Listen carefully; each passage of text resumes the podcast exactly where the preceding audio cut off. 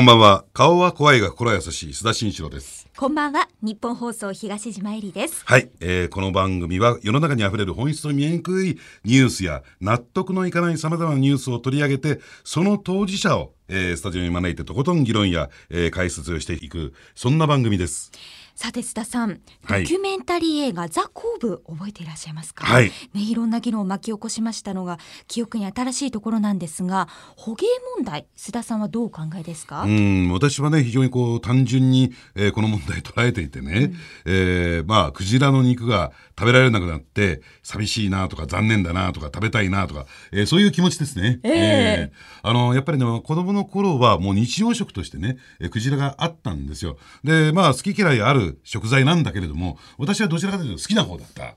特にあの、すクジラの刺身食べたことある？あります。私も長崎なのでね、ええ。五島で食べましたいやよーあれが食べられなくなってまああんまりお店でもいられなくなって非常にこう残念だなと、えー日常的に食べたいなというそんな気持ちで、えーこの問題ね。ちょっとあの低レベルすぎますかねね。でも捕鯨問題といって大きく捉える方もいらっしゃるかと思うので、はいえ。今日は専門家の方にお話伺いましょう。須田慎一郎のニュースアウトサイダー。この後7時20分までお付き合いください。それではご紹介します。本日のお客様は映画監督の佐々木めぐみさんです。よろしくお願いいたします、よろしくお願いします。よろしくお願いします。まずは佐々木めぐみ監督のプロフィールご紹介します。佐々木監督は1962年北海道札幌市のご出身です。青山学院大学を卒業後映画制作会社の東北新社勤務を経て1987年に渡米。以来ニューヨークを拠点にドキュメンタリー映画を制作。ハンプトン国際映画祭で最優秀ドキュメンタリー作品賞を受賞するなど高い評価を受けていらっしゃいます、うん。あのさて今日はですねそんな世界を、え舞台に活躍している佐々木監督にですね捕鯨問題とドキュメンタリー映画の現状についてお話を伺っていきたいと思います。佐々木監督はですね、えー昨年「奥ジラ様二つの正義の物語」というですねドキュメンタリー映画を公開して、えー非常に大きな注目を集めたんですがまずねあのこの映画って一体どういう映画なのか、えーそのあたりについてちょっとあのお話しいただけるでしょうか？はい、えー今ご紹介いただきましたあのザ・コーブという映画がですね、え2010年アカデミー賞を取りまして、えでこれをきっかけにですねこの和歌山県舞台になった和歌山県の太地町という人口3,000人余りの小さな漁師町にですね、ええ。世界中からその、えー反イルカ漁反捕鯨の活動家たちが殺到するようになったんですね。でそこで地元の、えー漁師さんたち地元の、まあ、町民の皆さんとこの外国人たちがですね言葉も全く通じないままその非常にその憎しみというか感情のぶつかりがあってでこの映画一つによってこの町へ大きな影響を受けるんですけれどもその様子を、えー2010年私はその漁期が始まるのが9月1日なんですがそのちょっと前から、えーカメラを添えて据えてですね、ええ。その様子をずっと6年間追いました。はいあのそもそもねこの映画を撮ってみようというその動機というかきっかけは何なんでしょうか？やはりザ・コーブだったんですね。うんでただその前からアメリカに、まあ、私30年近く住んでるんですけれども、ええまあ、アメリカっていうのはそのいろんなその議論するわけですよねどんな問題でもそれが中絶問題とか銃規制の問題トランプ政権何でもそうなんですけれども、やっぱり賛否両論あるんですね。でこれ皆さんこう賛成反対って言ってもガーガーこう話し合うんですけれどもなぜかこの捕鯨問題に関してはもうほぼ100%反対意見しかないと。うん。マスコミでもそういう意見しか出てこないし一般の人と話しても、まあ、捕鯨は絶対ダメだと、まあ、それ一辺倒なのでこれは一体何なんだろうっていうのをずっとこう腑に落ちない部分があったわけですね。でそこでまあ2009年に私ニューヨークで「ザ・コーブ」を見てもう衝撃を受けました。うん。もういろんな意味で衝撃を受けたんですけど、まず非常によくできてる映画で、えやっぱり心を奪われると。えうんあの血で真っ赤に染まる海あのうんビジュアルの視覚的効果っていうのはこれものすごいインパクトがあるなと思ったんですね。であとはですねやはりその非常に物語としてはよくできてるんですけれども、ものすごい偏見に満ちている、うん。日本のことに関して全く無知だし、うん。彼らの偏見先入観でもってやっぱり日本っていうのはこんな国なんだこんな日本というかまあその漁師たちに対してですよね。対上の漁師さんたちに対してもう野蛮人だとか、うん。こんなひどい人たちだと。いう層のまあ決めつけをしている。その中でやっぱり立ち位置としてその映画監督制作者側が正義でありそのカメラを向けた先がですねあの日本の小さな漁師町の漁師。これは力関係としてやっぱり考えるところいじめでしかないわけですよね。まあ、カメラを使ってドキュメンタリー映画という手法を使ってこう悪を暴くと不正を暴くみたいなことよくあるんですけれども、ただそれは権力ですよね。政府とか大企業に向かって力のある人に向かってカメラを向けるということではなくてやっぱり力がないわけですねその漁師さんたちっていうのは。そこに向かってカメラを向ける。これおかしいんじゃないかと思ったんですね。あともう一つ最後にえこんな映画作られてるのにですねアメリカにいてももう反論の声が全く聞こえてこないんですよ日本から。全くそのシーンとしていると。これはちょっとまずいんじゃないかなと思いましてあの本当に微妙な問題だっていうのは分かってたんですけれども、まあ、これはちょっとずっと気になっていたテーマだったので今やらなければ死ぬ時に後悔するかなと思って制作しました、うん。あの実はね今最後に、えー、佐々木監督が日本から全く反論の声が上がらなかった、はい、えー、無反応だったという話がありましたけれども、はい、逆に日本にいますとね、はい、雑工部がそれほどですねそのアメリカあるいは世界で大きな影響をもたらしたということを知らない人が多いんですよ。あなるほど、はい、あのそんなに大きな影響があったのかっていうのはねおそらく今このラジオ番組聞いてらっしゃる方、えー、の気づきってあるんだろうと思うんですけども、やはりそれほど大きな影響とかアメリカ例えばアメリカの社会に及ぼした影響って大きかったんでしょうか？ものすごい大きかったですよね。うん、いやこれはなんとか止めなきゃいけないっていうやっぱりニュースでは全てそういうあの論調でしたし、え。マスコミの間ではですね。あとやっぱり映画館でもその反応がやっぱりすごかったですね。終わった後みんな拍手大喝采で、うん、もうどうすればそのこれを止められるんですか？どっかに寄付できませんか？みたいな感じで立ち上がる人がいたりとか、やっぱり本当に皆さん感情的なんです。やっぱりイルカっていうと、うん、その非常に人間に近い生き物だっていうふうにアメリカの人欧米の人は今思っているので、だからこうこれも人殺しに近いと。うんいう感覚なんですね。うん、はい。あのそれで思い出したんですけども、あの東島はね、はい、えー、そういう記憶ないと思うけども、かつてわんぱくフリッパーなんていうテレビドラマがあって、はい、えー、大きな人気を博して、やはり人間の子供のその友人親友として描かれている、あれやっぱりアメリカの一般的な捉え方なんですか？まさにおっしゃる通りですね。やっぱりわんぱくフリッパーの影響ってものすごくあったと思うんですね。なので本当人間の友達という感覚なので、うん、そして賢い。まあ、何をもってじゃあ動物賢さを語るのかっていうと、うん、やっぱりその人間のようにこう社会性があってですね、その家族がいて家族というまあ社会を作って、まあ、群れを作って生活していると。でやっぱり仲間に何か危害が加わるとそれを一生懸命みんな助けるっていうそういう社会性があるシンパシーというか共感したりする気持ちがあるっていうこと。あとはもう一つその鏡を見た時にですねこれは自分だっていうふうに認識できる動物ってそんなにいないと言われてるんですね。まあ、実は最近の研究では実はあのもっとそれはできるように訓練次第でどんな動物もある程度はできるんじゃないかという説も出てきてるんですけれども、まあ、少なくともイルカはあの自分の姿を見て分かって、まあ、一生懸命こう鏡を見ながらこう遊んだりするんですね。まあ、それが非常にやっぱり珍しいというか賢いと。というようなまあ基準がありますね。はい。あの東島はね、あの長崎出身で長崎県というとやっぱりあのクジラをね食べる文化があって、何でも47都道府県では一番ね、えー、多くのクジラ消費量があるというね県で、あのまあ今回の映画を見ていただいたと思うんだけれども、うん、どんな風に受け止めました？まずザコーブがものすごくショックだったんですよ。えあの感情とかそういう感じる余白がなくて恐怖すら考え感じたんですね。うん、というのも食べていたから、うん、あの当たり前のように。でもそれをこう悪いこととして思ったこともないですし長崎もあのおくんちってお祭りあるんですけれどもクジラの出汁が必ず出てきて、うん、なんか生活の中にずっとありましたし、うん、大事に思う気持ちもあったので。でそのモヤモヤが座工房を見た時の解消されないままずっと来たんですけれども、おクジラ様見た時に、太地町の地元タイ例えばアメリカじゃなくて、その第三者というか新しい視点があってそれを冷静に見つめる視点があったのでどっちが悪いの意見を分けずにこれが事実だなってそれでいいんだなって見せていただいたので少し心が落ち着いたんですよね。ありがとうございます。ええ。あそうするとなんかこう犯罪行為にでも加担してたかのようなそう。印象だった公募を見て。悪いことをしてしまったんだろうかと思ってしまうぐらいのインパクトがやっぱりあったんですよね。うん。うん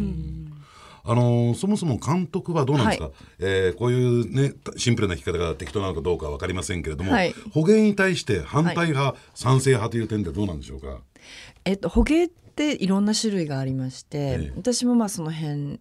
この映画作るまではよく分かってなかったんですけれども、ええ。その例えば、まあ、日本が今南氷洋に行って大きなクジラを取ってますね。ミンククジラを中心として、これはまあ調査捕鯨という、まあ、調査のために取っていると。うん。ただしそこから取れたものは、えーまあ、300頭近くなんですけれどもこれをその、えー普通の市場に出して売っている。私たちが多分その普段居酒屋さんとかで出てきて食べられる、えークジラっていうのは大体この調査捕鯨で取れたクジラなんですね。ただしこれに対してものすごいやっぱり国際的な批判があると。なので調査捕鯨がありあとはノルウェーアイスランドっていうのは商業捕鯨をやっていると。はいで普通にまあ取ってそれを市場で売っていたりとか、あとその先住民先祖捕鯨といって、そのイヌイットの人たちがまあ地域だけで消費するんだということで、えー取ってそれがまあ捕獲枠があって許されて取っている、あとはまあ太地町のようにその沿岸をこう沿岸小型捕鯨といって、その小さなクジラですよね、まあ、イルカも含めてなんですけど、これをその沿岸で取っていると、まあ、これは全然国際法で国際社会であの国際捕鯨委員会で、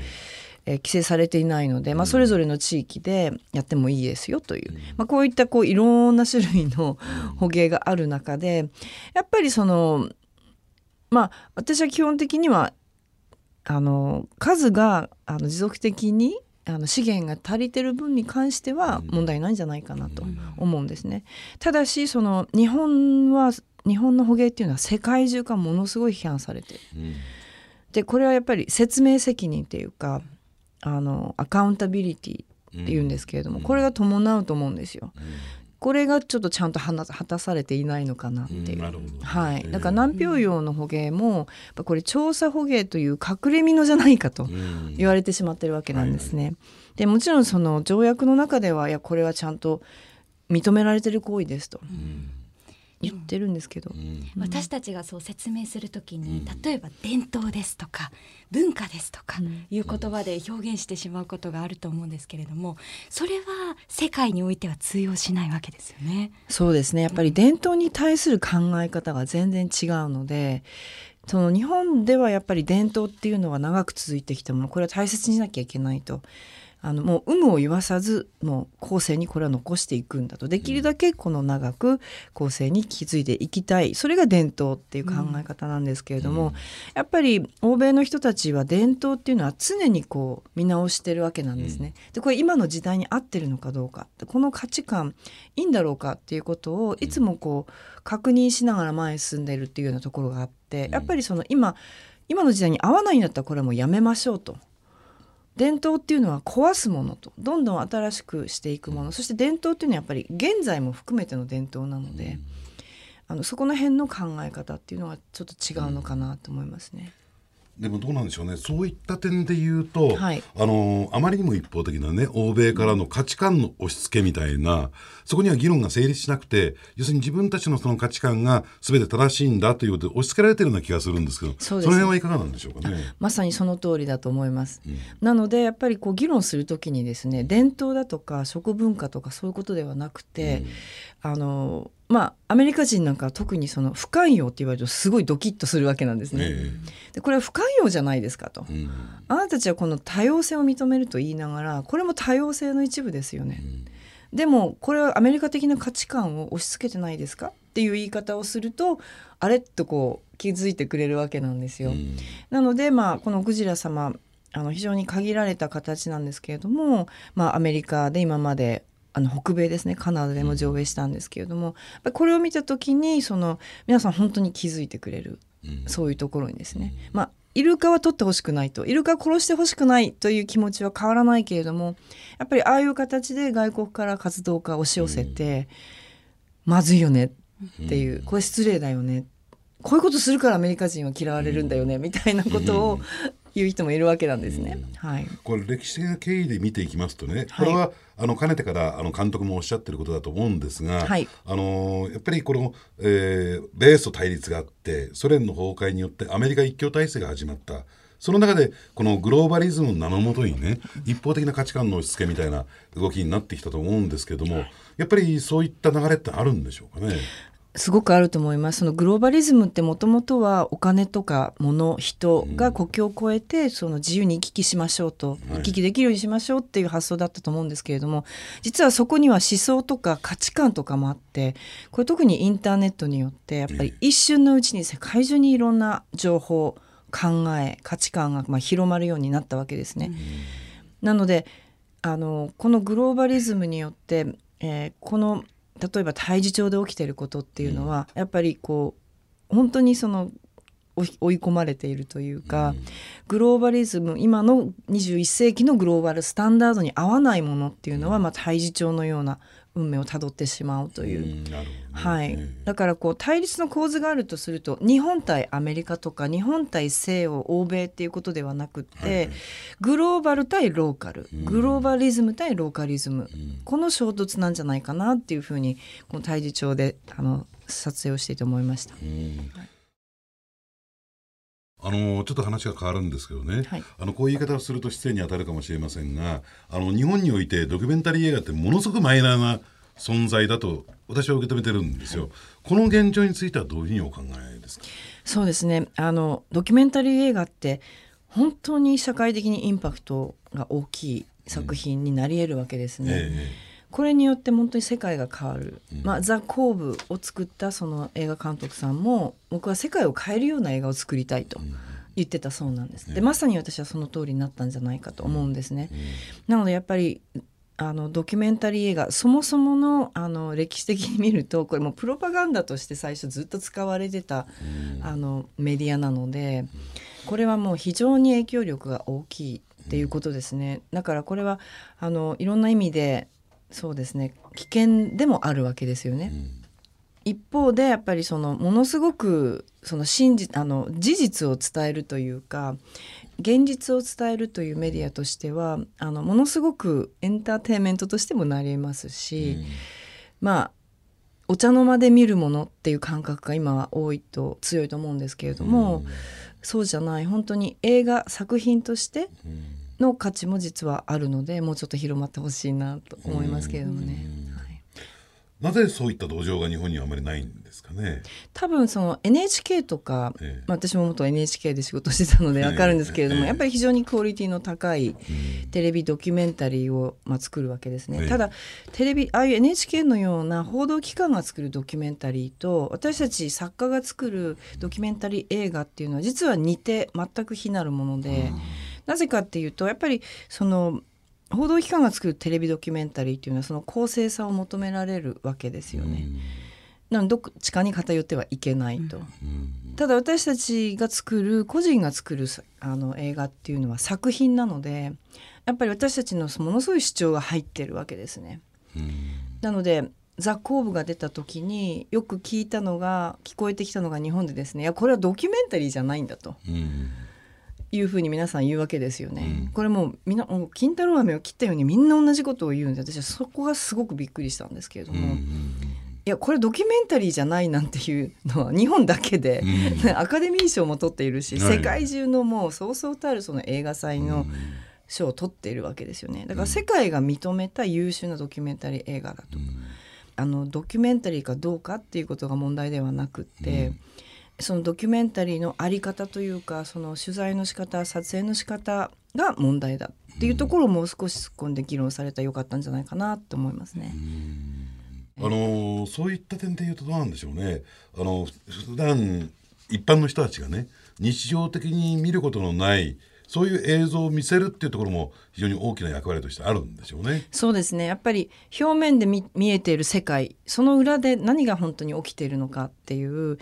あの表には出てこないものを私たちがこう映し出すっていうそういう役割もあると思います。しかしねちょっとでねあの下世話の話をさしちょっとさせていただいていいですか？あもちろん。6年間ずっとその対象で取り続けたと、えで結果的にこれってペイするんですか？どうなんですか？えーっと今のところ全然してないですね。あそうなんですか。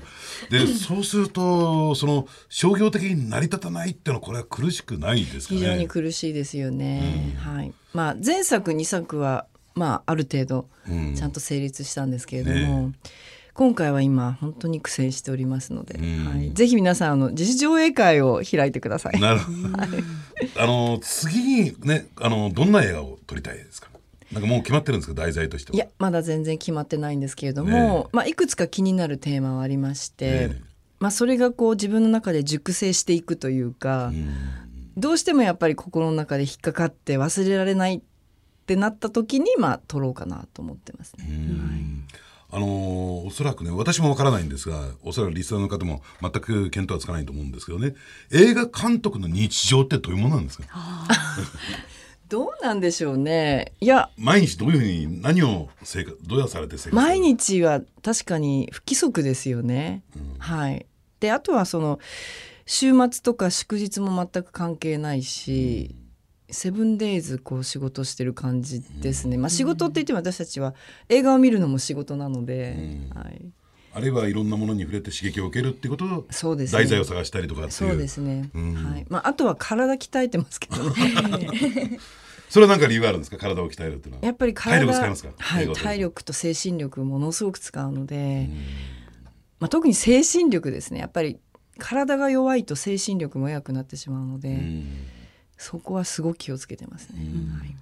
あのこの映画についてねシー・シェパードから非難声明が上がっていたというふうに聞いてるんですけども、はい。これについてはどういうふうに受け止められたんですか？あもう3日ぐらい寝込みましたね。はい。名指しで批判されましたからね、えしかも映画が完成する前だったんですね、ええ。なのでそこでですね映画を見てもいないのにまあシー・シェパードの創設者のポール・ワトソンが、えープロパガンダ映画監督だと佐々木恵は。えうんでまあ私のことを批判するだけではなくて前作のハーバンド・ロシーも批判し、そのハーバンド・ロシーにまあ賞をくれたハンプトン国際映画祭のこともなんかあんな田舎の映画祭みたいな感じでこけおろしみたいな、うん。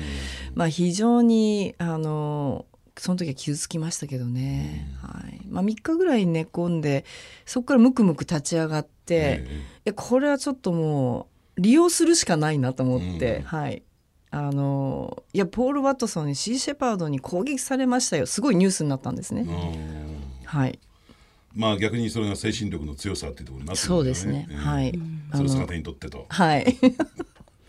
でこれからも頑張っていただきたいと思います、そうやって、ええ。ありがとう出来ございます上がった本奥白もあるんですね。様二、つの正義の物語。もちろん映像から感じるものもありますので、合わせてぜひ手に取っていただきたいのが集英社から発売されています、奥白様です。ぜひご覧になってくださいね、はい。さあ本日のお客様は奥白様の監督佐々木めぐみさんでした。ありがとうございました。ありがとうございましたエンディングのお時間です本日のお客様は奥白様の監督佐々木めぐみさんでしたはい。えー、まあね最後の締めをですねちょっと真面目にまとめるならばですよ、ね、あのやっぱりグローバリズム対、えーローカリズムのね、えーぶつかり合いだと、えー攻防だというんでスッとね腑に落ちたんですよこのクジラの問題っていうのは。でまあそういうふうに捉えていくとなぜその価値観の押し付けが、えー行われているのか欧米からね、えー行われているのかっていうのが、えーよく理解できるような気がしましたけどね。あのーまああと東島がね、えー長崎出身で、えークジラもむしゃむしゃ食べていたというのもあむしゃむしゃ食べてた ありがたく。ありがたいね食べてたということで、まあこれ終わったらちょっとクジラでも食べに行きますか。お須田さんのおごりですか？高級ですよ。割り勘で割り勘で。さあ次回もどうぞお聞きください。お相手は須田慎一郎と。日本放送東島えりでした